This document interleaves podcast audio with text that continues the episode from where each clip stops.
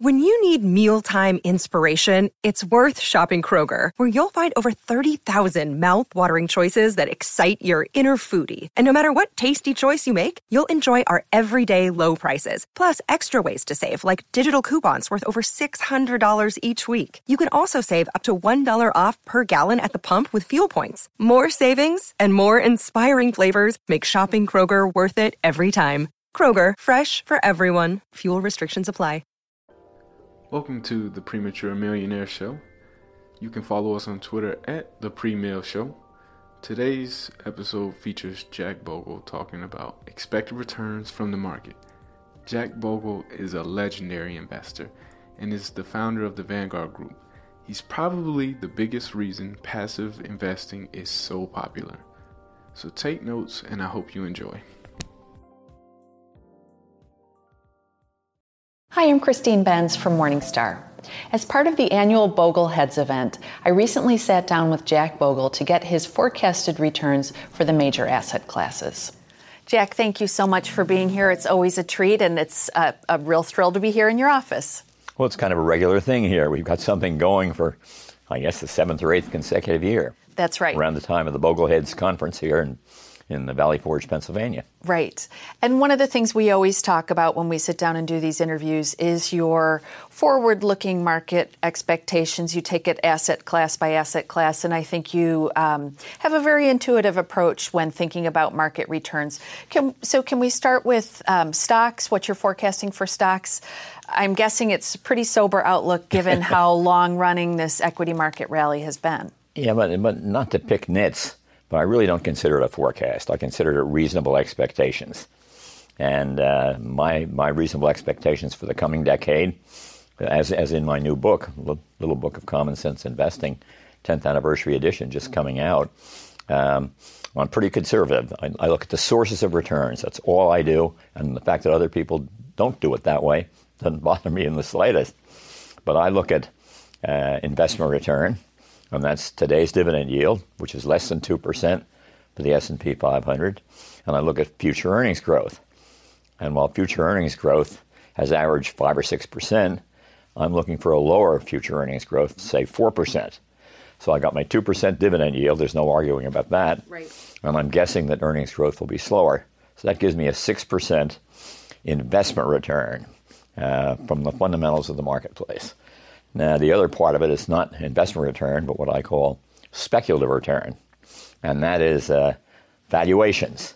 If, if a valuation goes from 10 times earnings to 20, that adds 7% a year over a decade. It's kind of amazing. Uh, we're not in anywhere near that extreme territory, but I think valuations will probably take two percentage points a year off that six, getting to four. Where does that come from? Well, we're looking at a price earnings multiple on the S&P by my standards, past reported earnings, not by Wall Street standards, future uh, operating earnings. And there's a big difference between the two. So I have the PE at about 25 right now. And if it goes down to 18, we'll lose a couple of points in, in, in valuation, which will take that six down to four. Okay. And fixed income, um, you use starting yields, which have historically been a pretty good proxy for what bonds might return over the next decade. Not a great outlook there either. Well, you're right. It's a, it's not a, not just a good proxy. Today's yield, a proxy for the ten years coming up, uh, but it's almost a perfect proxy. It has a 91% correlation today's yield with the 10-year return on the bond. Whether it happened this time, we don't know. It wasn't 100% but it's intuitively satisfactory because in the long run, the only return you get from a bond is the interest coupon, and it doesn't change uh, over time uh, because a bond is a bond. And so, what I use in the book is a 50% U.S. Treasury 10 year, that's a note, and 50% corporate bond index. And that gives me about a 3% average return on bonds for the coming decade you can see that's very close to the stock return. Right. And uh, so it's a 1% equity premium. People are guessing what that premium will be. I don't presume to know. I don't start with the premium and end with the return. I start with the returns and end with the premium. And I think, honestly, that's a better way to do it. Mm-hmm. So, pretty, pretty small returns relative to history. You know, in the long run, stocks have given, uh, I think, about a 9% return, and bonds about a 6 or 7. 6 probably is the better number. So we'll be below what we expect. So, uh, or what we have come to expect from history. So, what does an investor do? One thing is save more. I mean, there are ways of getting a larger retirement plan account under depressed, not depressed really, but lower uh, portfolio earnings. And uh, the other thing is watch out for costs. Uh, a typical mutual fund takes around 2% equity fund out of that 4% return, leaving you with 2 And the index fund, total market index fund, S&P 500 index fund, is going to take less than 5 basis points, leaving that 4% putative return, reasonable expectation return, at um, 3.8. I'm sorry, 3.95. And uh, so uh, that's a big difference.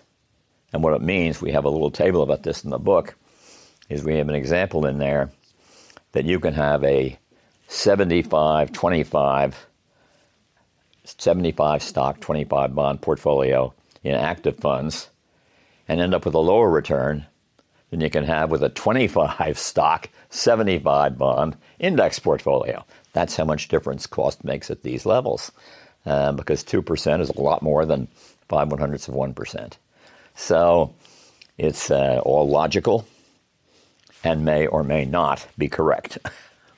Well, let's talk about inflation because maybe that's one positive in this whole scenario, or maybe it's not, depending on your perspective. But inflation is really low. So inflation is not going to take, or at least today, is not going to take as big a bite out of a portfolio's return as perhaps it did well, in the past. that's right. The long term inflation rate is probably, you know, give or take 3.5%. And right now, if you look at the various markers, uh, you probably come up with about 1.5%. So that means your real return will not have dropped as much as your nominal return. Now, Christine, what I do is say, you don't like my numbers? Don't tell me you expect an 8% return. I don't accept that. If you, if you want an 8% return, you tell me where you get it from. So to get to 8, you've got a 2% dividend yield, maybe a 8% uh, earnings growth rate, very, very high, and then a 2% loss to valuations. Or, uh, you know, you could say an even 2% gain in valuations. That seems highly unlikely to me. But uh, what it means if you've got an 8% earnings growth and a 2% rise in valuations and a 2% dividend, you'd be 8 and 2 is 10 and 2 is a 12% return on stocks. So you you do that. You write that down. We, we, I'm not going to I'm not going to have a fight over what the return is going to be. I am going to discuss the sources of return as you see them. And I hope, I was almost going to say during my lifetime, people will come to see what they really are forecasting when they forecast the stock market return. And it's two elements of investment return, one element of speculative return.